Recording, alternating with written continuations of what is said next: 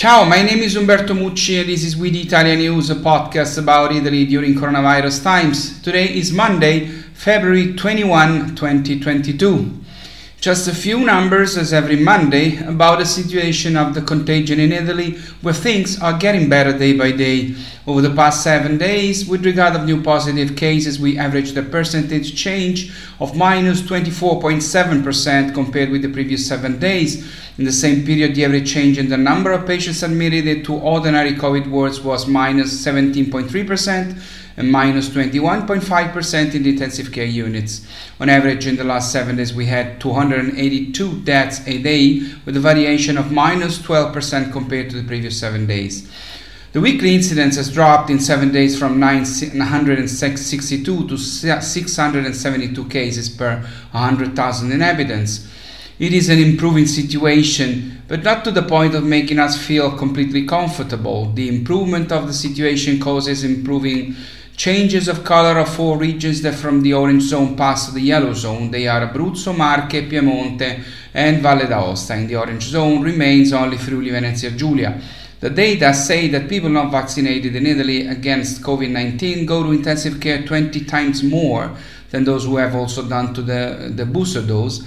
And very similar is the probability of death compared to those who have done the third dose. It is 19 times higher. But although for the over 50 vaccination is mandatory, the Italian bureaucracy prevents from finding those who are checked and found without vaccine, and between delays, lack of data sharing, privacy issues, the possibility of appeals, lengthening the time to pay them, and other crazy errors due to the Italian bureaucracy, it'll take months before these fines are paid, and probably it'll happen if it will happen when the obligation will be over. In a few days, in fact, the government will announce the roadmap to eliminate as soon as possible the restrictions against COVID emergency, at least some. It serves little purpose, especially in Italy, so to establish an obligation by law if it's almost impossible to impose sanctions provided to those who do not comply.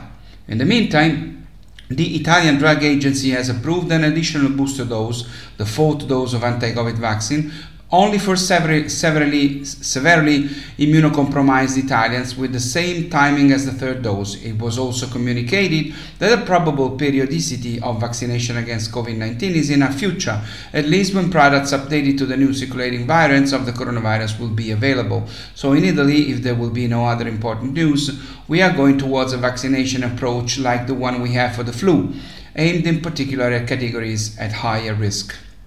Exactly today, February 21, two years have passed since the beginning of the pandemic in Italy, calculated from the first death we know of. That of Adriano Trevisan, a man from the small town of Euganeo in Veneto. And after two years, some accounts have been made about the cost of this pandemic that has disrupted our lives.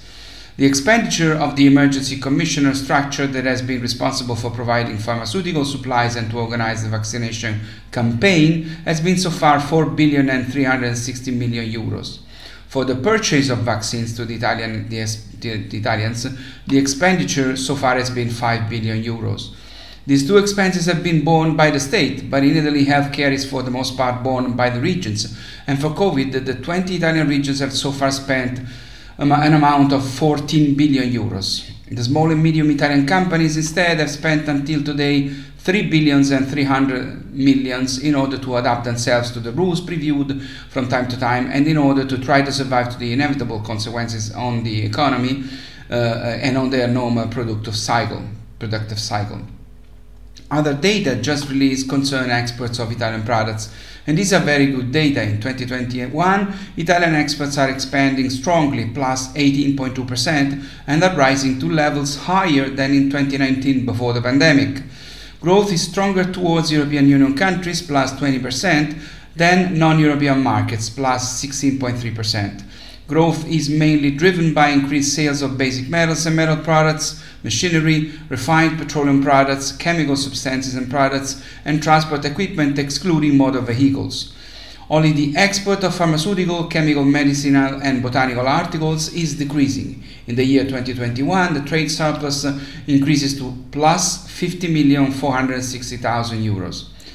Yesterday, the Winter Olympics in Beijing ended, and the next ones will be held in Italy. In 2026, the cities of Milan and Cortina, respectively, in the regions of Lombardy and Veneto, will host the Olympic athletes. in Beijing, Italy finished in 13th place in the traditional medals tables, where the gold medals weigh more, ninth in the American medals table, where that is the one that takes into account the total number of medals won. As for the podiums, for Italy, Beijing 2022 is the second edition of the Winter Olympics EVA, with 17 medals, 2 golds, 7 silvers, and 8 bronzes after Lillehammer 1994.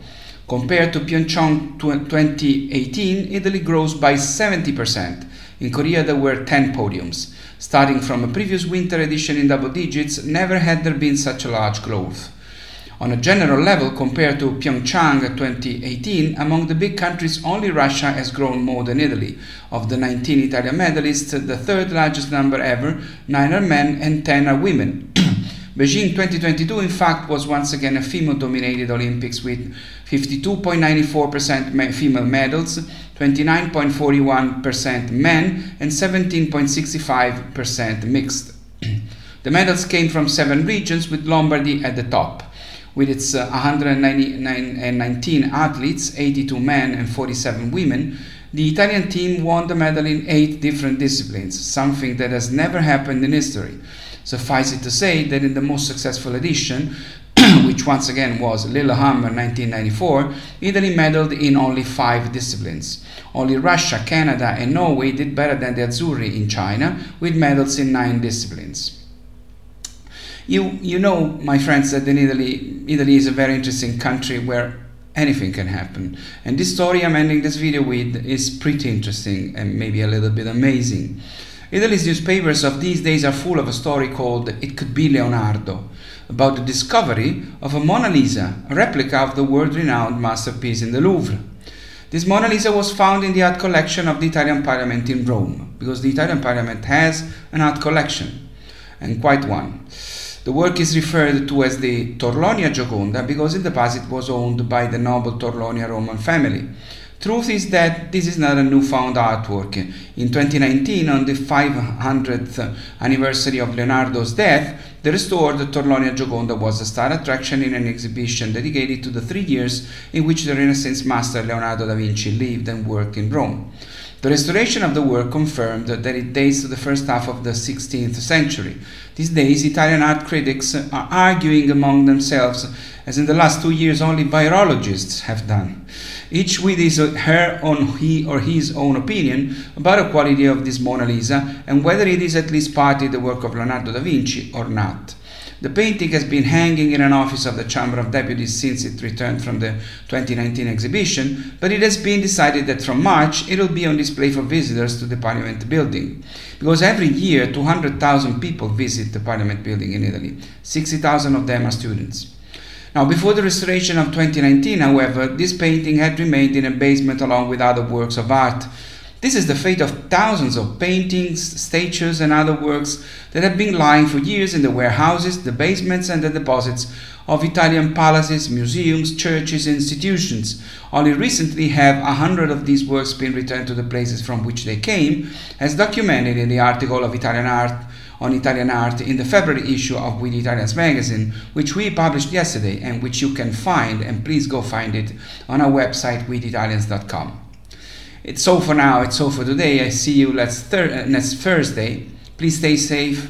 Please take care of yourselves. Please protect yourselves. My name is Umberto Mucci. This was We the Italian News. Ciao from Rome.